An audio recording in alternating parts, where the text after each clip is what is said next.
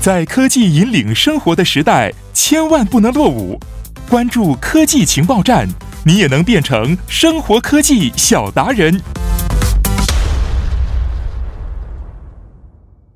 好的，欢迎大家走入我们今天的科技情报站板块。每周三的科技情报站呢，将会聚焦科技 IT 前沿动向，普及生活科学常识。那今天呢，我们请到的嘉宾是来自首尔大学精密机械设计研究所的研究员李晨哲教授。你好，啊，你好，主持人。你好，你好。呃，我看了一下您研究的这个领域和方向啊，是非常非常前沿的，而且是高端的。因为看一下您研究的领域集中在了航天的方向，是吧？哎，对我嗯研究的主要领域主要是用在航天用的高分子材料方向。航天用的高分子材材料，能不能简单的给我们介绍一下这个航天用的高分子材料具体指的是什么东西呢？啊、比如说在航天里边，我们经常会有一些非常极端的条件环境啊，嗯没比错如说啊、高辐射的这样的环境，啊是是是是是，然后超低温的环境，啊对对零下一百三四十度的这样、哦这样子啊。现在我们一般所使用的这种高分子啊，在基本上都是为室温所定制的。嗯嗯嗯嗯啊、嗯，那在这种极端的条件下，这种高分子的材料肯定是和我们一般用的高分子材料是不一样的。没那错我主要研究方向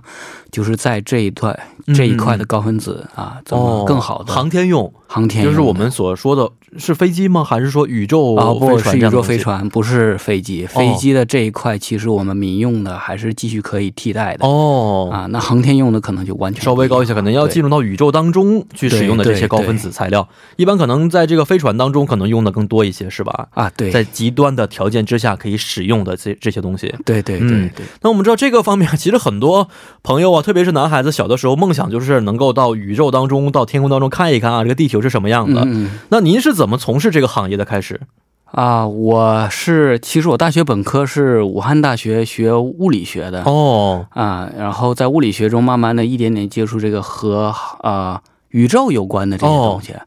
后来觉得就是我后来想做一些实用的东西，嗯嗯嗯，那么我就到了首尔大学航空航天嗯嗯这个个系来继续攻读我的硕士博士学位。哦然后后来就走上了这个呃航天用高分子的这个哦研。究道路啊、所以现在一般设计和研究的是哪个方面呢？是哪个部分用的？可以透露一下吗？啊，我们现在是在叫光质变形材料，光质变形材料，哎，对， 呃，第一次听说这样的单词。啊，对对，其实这个用途呢，呃，也是比较比较容易理解的吧，嗯因为嗯就是，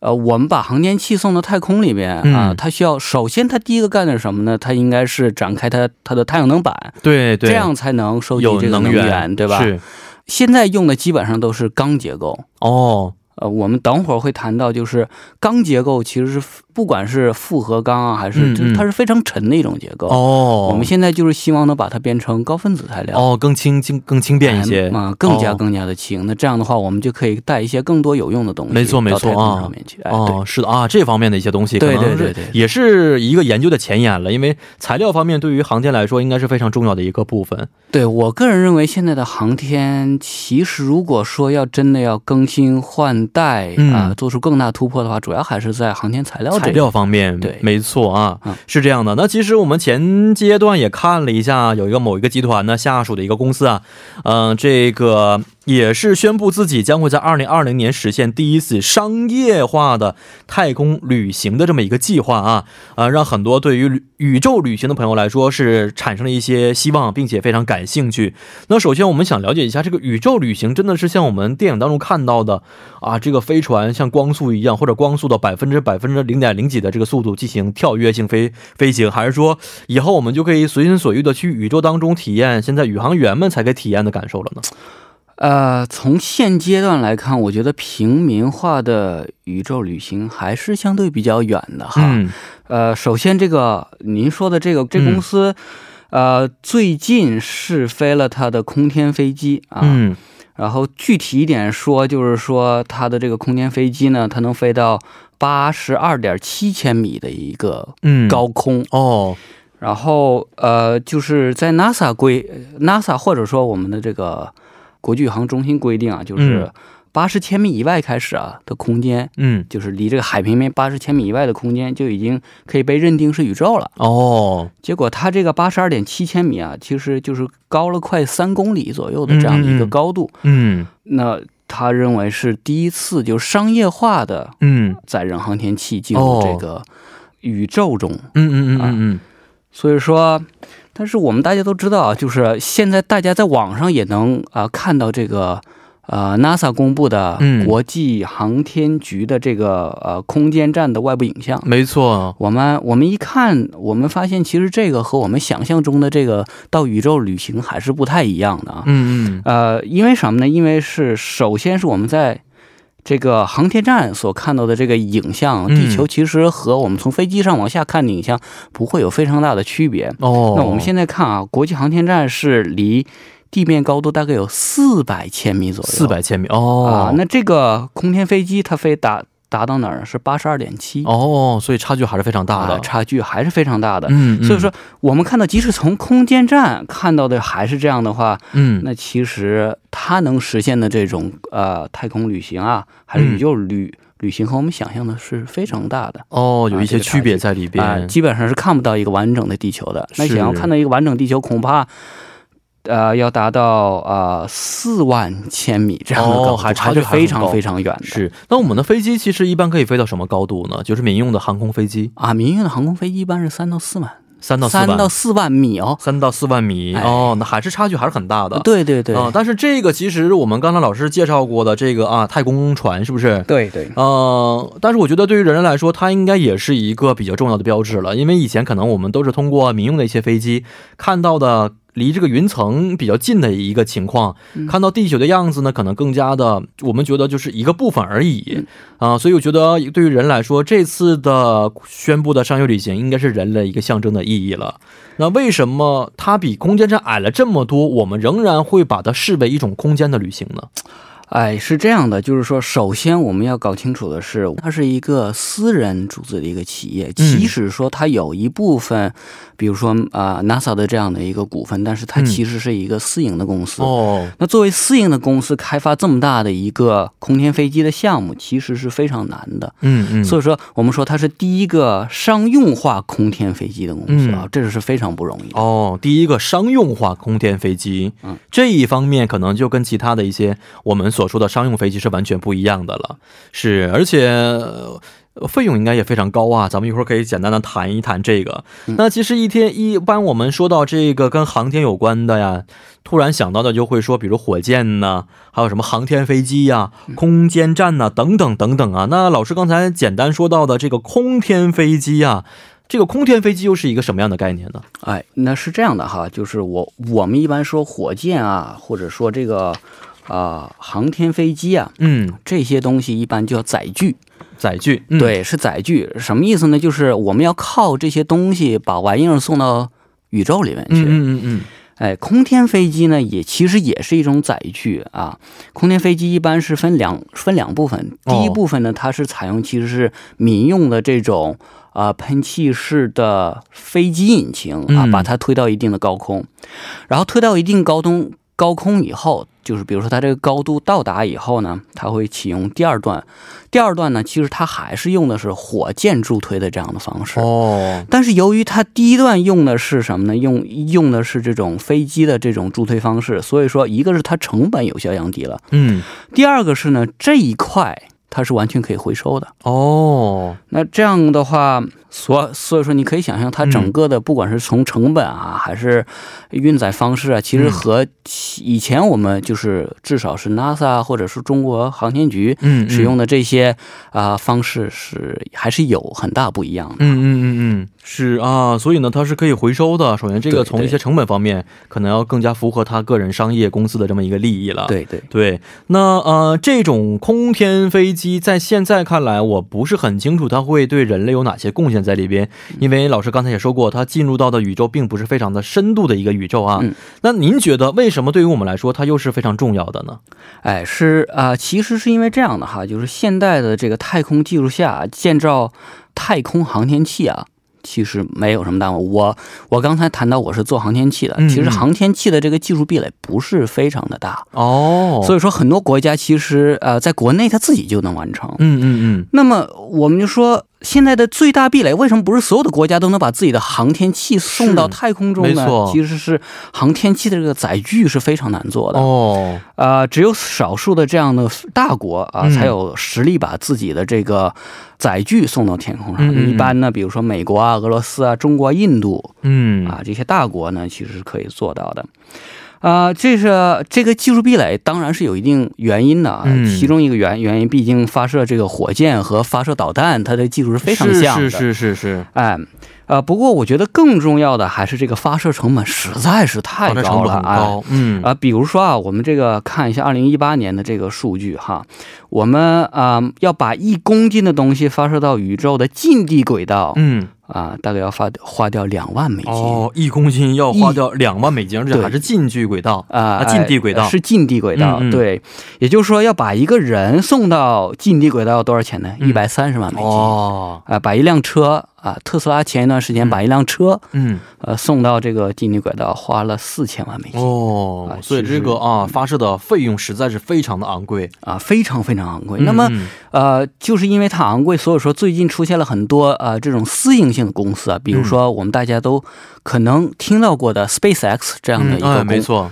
公司啊，这些公司呢，就是开始致力于研研究这种可回收的载具。嗯可回收的载具呢，其实是可以大大降低人类前往啊宇宙空间运输的这样的一个成本的。嗯，而空天飞机呢，其实就是这样的一种可回收的载具。哦所以说啊、要把东西运到太空，用这嗯种方式呢，可能会更便宜一点是啊，原来可能一个人要一百三十万美金，这个时候成本可能会大大下降。啊，而且可以能会回收，是不是可以对多对次对使用和利用？对这个时候不管是对于我们有这样的航天旅游的梦想的人，还是说对于这些公司来说，都是非常好的一个消息啊。那我觉得您认为啊，这些可以回收的载具啊，如果成功的话，最后能可以让我们的一般人进入到宇宙当中去实现我们的旅游之梦吗？啊、首先。我我可能我的观点是比较悲观的哈，嗯可能因为我看到的这些数据啊什么的比较多的原因，嗯，啊，我我认为在现阶段哈，通过这种驱动方式啊，还是比较难实现这样的一个目哦，目标的啊。为什么呢？就是我们先来看一下啊，我们先来看一下它回收的这些东西占总重量的大概有多少呢？是呃，我们需要使用四百吨的燃料才能送去十吨的货物。哦，呃，四百吨燃料其实他们最后都是燃烧掉的，嗯嗯，那么其实这些是不能回收的。其实它的这个燃，我们就说燃料比其实还是非常非常没低错的。，嗯但是我认为哈，就是现在这种可回收的载具呢，它至少是一个非常重要的过渡性中间产物。嗯。哦，是的，所以老师刚才说过，这个啊，一些能够载这些载具能够载到货物的重量，其实还是非常有限的。对这个时候可能一般人是无法完全承受这个金额的，是不是？哎，对，除非真的还是是有有啊，世界级大富翁们可能会有这样的梦想，可能会去试一试。对对，但是对如一般人想要去承受这个金额，还是完全做不到的。哎因为毕竟，呃，动辄什么几十万美金，这让我觉得可能一辈子都挣不到的一个钱数。对实现一次梦想的话，还是太不切实际了啊嗯嗯。但是您刚才也谈到过啊，说这是一个过渡型的产物，那也就是说以后也许会有方法让人可以进入到宇宙当中，是吧？哎，就是这样的。科学它总是在发展的，那嗯么至于以后最后是以什么样的这样的形式把我们普通人、平民送到太空里面，不管是去工作还是去旅游，嗯我认为总有一天是会实现的，而且是它是必须实现的一个过程。嗯那么，不过从现有的这个比较可行的实际的方案来说啊，啊、我是个人认为太空电梯可能是比较可能的方案。嗯嗯，啊、虽然说它一开始的这个建造成本可能是非常高的，嗯但是一旦开始使用、开始运转以后呢，它的运送成本啊，最后可能会达到大概两百美金每吨。哦，非常廉价的一个水平了。嗯是的，嗯，没错。那好的，让我们简单的稍事休息之后，再回到今天的第二部节目当中。那稍后将会由播报员连夜为大家送上二十八分在韩生活实时消息。好的，欢迎大家在广告之后呢，回到我们今天科技情报站的第二部环节当中。那么今天呢，我们探讨的是关于太空旅行的话题啊，相信很多朋友应该是非常的感兴趣了。那刚才我们说到，通过这样的一些载具呢，实现我们的太空梦啊，其实是非常困难的，因为这个成本实在是太高了。但是有一种方式啊，它的成本呢只有每吨二百美金就可以，所以很多朋友，特别是一般的朋友呢，可能会实现自己的太空梦，这就是太空电梯的方式啊。但是我觉得这个太空电梯听起来，嗯、很多朋友还是不是很了解。那能不能请老师给我们简单介绍一下这个太空电梯到底是什么样子的呢？啊，太空电梯必定呃，毕竟是有“电梯”二字哈，可嗯能大家都觉得这个太空电梯是不是和我们平时一直用的电梯差不多？啊，我的第一想法也是一样，是不是建到非常高的像楼、摩天大厦一样的高度之后，大家坐着这个玻璃电梯之后，可以看到地球的感觉呢？啊、其实太空电梯和我们一般用的电梯其实没有什么太大关系哈，哦它就是用了这么一个词。词汇而已。哎对哦，那我们现在呃，那我现在大致介绍一下，就是我们现在有的这种设计，嗯太空电梯的设计啊嗯嗯，大概是什么样子的？首先啊，就是我们首先需要的肯定是一个升降机嗯啊哦，，升降机这部分可能是和我们现在用的电梯最像的一个部分了。嗯嗯，什么意思？思呢？这个升降机的基本作用就是沿着一个我们已经设定好的这样的轨道往上走的这么一个机器。嗯嗯嗯嗯嗯，，哎，这个机器呢，可能和我们现在使用的就是在最顶层用的这个电梯啊，嗯它们的这个大概的道理，嗯或者说一个动力，嗯基本上是一样的。哦，然后第二部分呢，就是刚刚说到这个轨道啊，这是这一块其实是一直以来困扰着。就是我们这些学工程的工程师们的这个难题啊，嗯因为啊这些材料啊需要承受非常巨大的这个拉伸率。哦，这个这个太空电梯什么意思呢？其实就相当于我们以前小时候经常玩过那个悠悠球，哦，，哎，对我呃，大家想把这个悠悠球给悠起来，嗯哦，那个悠悠球拉着那个手是什么啊？嗯，是就是我们地球哦，啊，那个线呃就是这个太空电梯的这个轨道部分。嗯嗯嗯嗯嗯嗯，啊、大家可以想象一下啊，我我们这个在在悠的这个过程中，嗯这个线会承受非常大的一个张力，是对吧？没错嗯嗯所以说，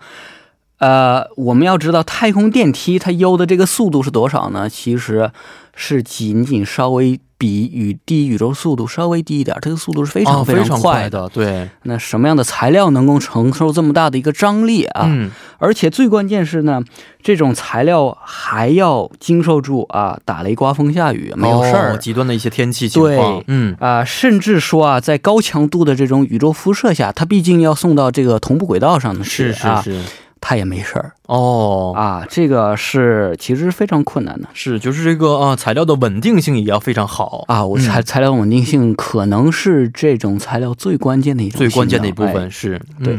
因为啊、第三个部分呢，可能是叫地面固定器。嗯，嗯固定器就相当于我们拿这个悠悠球的这个手啊，嗯你不能把它松开，一松开它就跑了。是是是，哎，固定器呢，其实这个地方可能是要非常非常巨大，最后可嗯甚至可能变变成一个地面的城市也说不定。哦，是非常非常巨大的，嗯。啊、最后一个部分呢，可能就是太空载重啊、嗯这个太空载重这一部分呢，是一定要在地球的同步轨道上的。嗯嗯，同步轨道在哪儿呢？可能很多就是高中的这个学物理学的这个啊孩子们都已经算过嗯，大概是在三万六千千米高空嗯啊这样的一个同步轨道上。那这样的话呢，就是这个同步轨道，呃，我们的这个载重可以一个呃和我们地面相对静止的这样的嗯一个、呃速度来保持运行。嗯哦那么这样的话，升降机的轨道呢也会相对比较稳定。嗯，啊，最后这个地方可能以后会被建成一个太空港哦，啊、提供各种各样的太太空服务是。对。哎，老师说完之后，突然想到了，如果呃这个技术非常成熟，材料也要找得到之后，啊、如果世界各地这样的一些我们太空电梯建的很多，是不是就跟我们电电视当中、电影当中看到的类似于太空城市，将来连接起来就变成一个太空城市了？啊、是这样的哈，就是建、呃，我们等会儿可能还要谈到这个建那个太空电梯的费用的问题啊。我个人认为，建造太空电梯可能将是我们人类有史以来嗯，最大的一次国际合作、哦啊。一个国家，我相信它是绝对完不成这样的一个项目。哦，是是，还是费用也是非常的高的啊。那老师也刚才说到这种太空电梯，我觉得呃，应该要比以前刚才老师说到的一个人一百三十万美金更加经济划算一些，毕竟每吨只有二百美金，是不是？那现在有没有一些国家有这个计划、想法，打算去建造这样的太空电梯呢？呃，现在我个人认为啊，呃，其实、嗯每个国家可能都想要这样的建，至少它有这样的方案。嗯但是我们看一下啊，建造太空电梯呢，其实是一个非常非常庞大的过程。嗯呃，刚抛开刚刚才谈到的几个部分啊，就是单单作为载重，我们看一下这个太空港的建建设，嗯这个这个造价可能就是非常非常高昂的。嗯呃，比如说现在在服役的这个国际空间站，它是由美国牵头等五个国家一起建造的这样的一个太空港嗯啊、一直不断的扩展扩建到现在啊，是我们呃迄今为止最大的一个太空合作项目。嗯它已经超过了它的总投资啊，在二零一五年就已经超过了一千五百亿美金、哦啊，嗯是非常非常非常巨大的一个是数字，是是对吧？而对于呃太建造这样的一个太空电梯来说呢，这样一个空间站的建造可能仅仅只是一个开始。啊哦，这是最基础的一个部分。对，嗯，那我们啊、这是刚才谈到了这个钱的问题哈。嗯呃，从另外一个呃方面来谈，就是技术方面来谈啊、我们刚才啊、呃谈到这个电梯轨道这种高强度轻质材料，嗯其实也是最近才发现的。哦啊，比如说啊，石墨烯啊、碳纳米管这种碳材料，嗯才能最终被应用到这个轨道的建设中。嗯嗯但是我们有个问题，现在这些材料还在实验室中，那么大规模哦合成也是最近几年才开始的。嗯嗯那么最后做成轨道，我们就是呃同步轨道嗯，是、呃三万六六千千千米啊、是这个轨道的材料是非常非常多的。对，而且用这种我们刚刚开始用的一些新型材料去做的话，肯定造价它的也是非常高昂的。啊，对，所以说可能还要再过一段时间，这些材料被大规模一工业化以后，嗯我们才能开始考虑最后来建造这样的一个大型的一个设备啊。嗯啊，那么如此庞大的前期投入哈、不是哪个国家、哪个政府嗯啊能够承担得起的没错，啊。所以说我个人认为，要是建造这样的一个太空电梯啊。即使在解决了这些技术难题的情况下呢，最后也是要各个国家之间去合合作，并且融合现在我们刚才谈过的这些商业化的这些公司的这些技术，最后嗯嗯嗯嗯才能才能完成的一个是，项目而且这个资金是一个方面，国家间要打破这种啊、屏蔽和障障碍，也是一个非常重要的一个方面。包括老师刚才说到的，这些公司可能都是个人公司，是不是？所以呢，技术的一些分享啊、合作也是非常重要的一个方面。这个时候可能就需要整个世界的各国敞开胸怀，能够接受对方，并且把自己的很多部分无私的奉献出来之后，才能够达到一种紧密无间的合作。因为这个过程其实还是让人觉得需要有一段时间去去发展的。啊，是的，嗯是的，没的确错是这样。但是我老师也刚才说到，既然这个过程啊又是非常的啊、呃漫长，而且呢费用也是非常昂贵，为什么最后它的运输成本却这么低呢？啊，那我们想一下啊，太空电梯啊，虽然可能是非常昂贵的，但是嗯和火箭相比，其实现在的火箭也不便宜，哦，对吧？嗯，同时呢。大家想一下，其实哈它就像一个电梯一样，你造好了以后，你可能你可以用，比如说五十年，可以用一百年。嗯嗯那我可能每分钟都可以往宇宙上送货。嗯，哦，那最后这个呃平摊下来的这个价格，可能就非常低廉了。嗯嗯啊、那这样的话呢，呃，我我觉得这是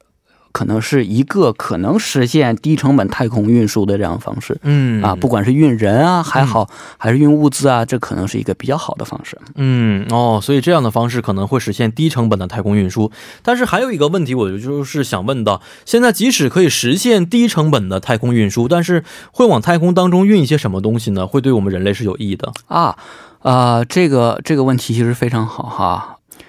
是我们应该运运些什么？现在嗯一定肯定不是就是运人哈。嗯嗯我嗯随呃大家都知道，最近几年非常热的一个话题就是人工智能，嗯，没错。还有这个比如说三 D 打印机，嗯嗯，哎嗯嗯呃，这些这些技术为什么说现在非常关键呢？是因为